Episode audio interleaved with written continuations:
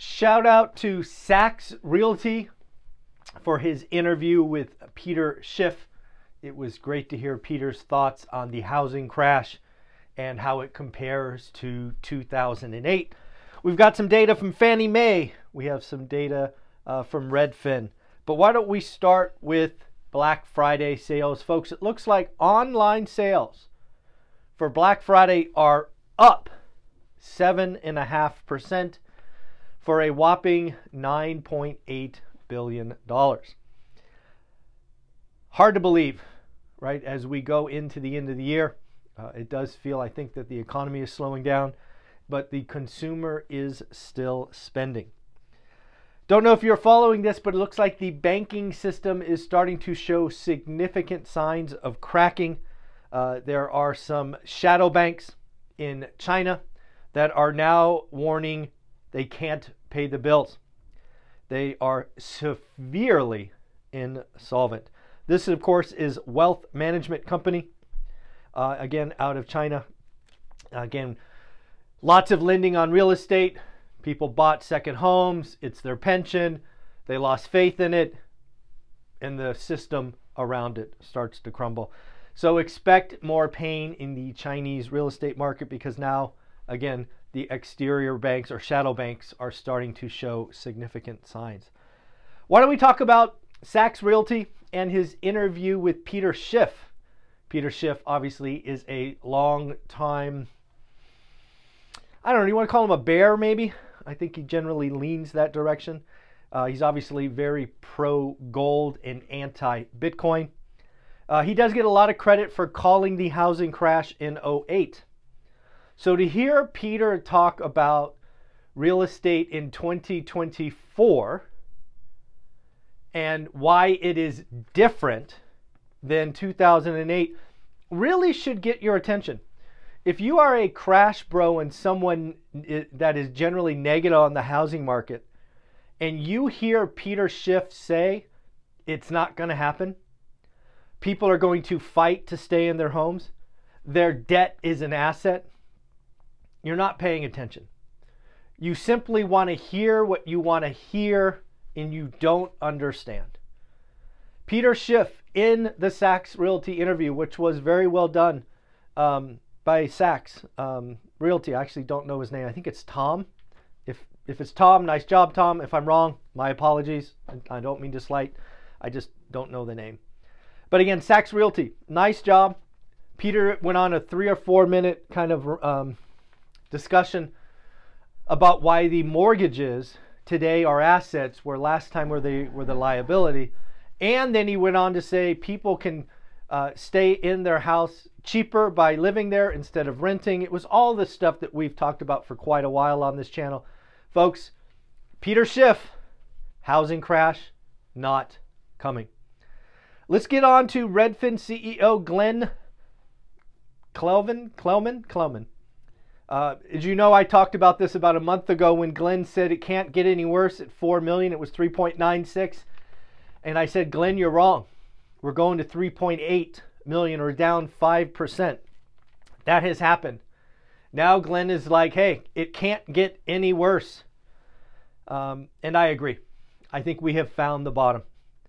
The housing market will always have natural transactions, death, divorce, all of that, cash buyers, you know, people that have to buy, but it's going to take a while to come back. And that was something else that Glenn had to say. Let me get to it.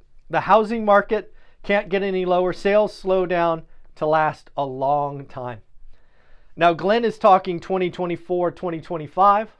I'm here to tell you, I think it's 2027, 2028. I think by the end of 2028, we're going to be less than 4.5 million.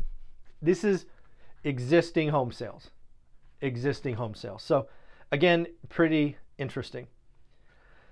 Sellers have reduced motivation to sell for years. So we need to watch two metrics. The one that you and I can watch most closely is called something called days on market. We're going to see days on market go up as inventory transactions stay flat.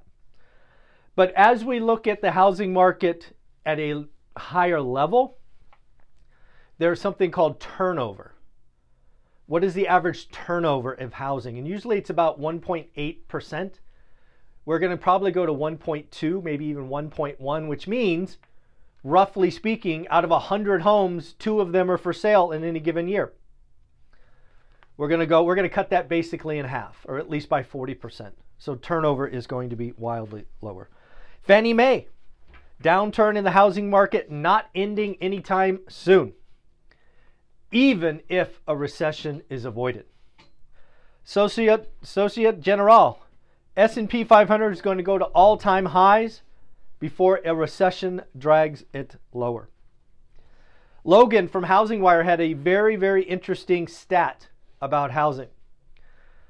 When you compare the housing price cuts today to price cuts of last year, something surprising happened. Remember last year, rates were at 7 and the market slowed down. This year, rates are at 8, market slowed down. What happened to price cuts? I was surprised by this. Price cuts are down 4% this year, year on year. Now, well, how could that be? To me, it kind of feels like 7, 8 is bad, but it's not as, it's not a shock, right? People are getting used to higher mortgage rates. But that is pretty wild. Something else I almost forgot to say, folks, I have done it. I have added 35 more seats to our Vegas event. I confirmed with the team in Vegas that they have hosted events up to 400. So we're going to do the ORAT event at 300. I want to make sure there's plenty of space. I want to make sure there's plenty of chance to network. I don't want everybody sitting so close together you're uncomfortable. So instead of doing 265, we're going to do 300. Folks, if you want to go, buy today. I made this change about 12 hours ago, and we've sold 7 tickets already. And I didn't tell anybody except I think I sent out 1 email to my students. So if you want to go and you missed it last time, this is the absolute last. We're going to cap it at 300. I know we can go to 400, but we're not going there. So I put the link below. So make sure you buy it today so you can attend the event. Let's go back to this conversation about millennials, because I did some bad math. Thank you guys for pointing this out. Remember we talked about yesterday when millennials need $500K a year to be happy. So I did some better math actually with a calculator instead of trying to do it in my head. That's $41,666 a month gross. Gross before taxes. If you assume a 35% tax bracket, that means you are bringing home $27,083 a month. Let me tell you this right now. If you take home 27 grand a month and you're not happy, that's on you. I believe you can get financially free making $4,000 or $5,000 a month. In fact, if you've ever played the cash flow game from Robert Kiyosaki, I got to tell you, if you ever play that game, I've played it hundreds of times. It is easier to retire financially free making less money. I know it's counterintuitive, but trust me, if you make $500,000 a year, you have a very expensive lifestyle. And if you think you need 500 grand a year to be happy, you're going to be unhappy a lot. It is wild to me that a generation thinks you need 500K a year to be happy. Pretty wild. Make sure I got everything I wanted to talk about. That's good. Oh, Mark Zandi. Mark Zandi's talking about price cuts or price drops coming. He thinks that, get this, prices might fall 3%. 3%. So if you are a crash bro, you can consider Mark Zandi with you. He's going to give you a 3% drop in 2024. So again, folks, I want to call out, give kudos to Sachs Realty for his interview with Peter Schiff.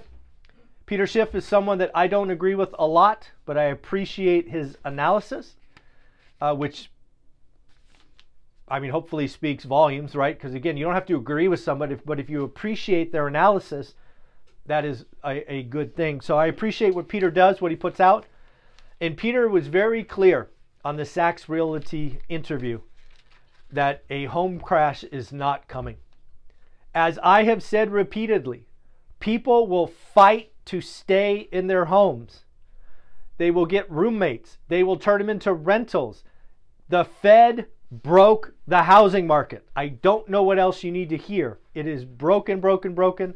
If you are an investor, what we need to do is find the value add opportunities. We need to find subject to or whatever it is. Because again, there are opportunities, but it just takes work, guys. It takes work. So have a great day. Take care of yourself. Bye.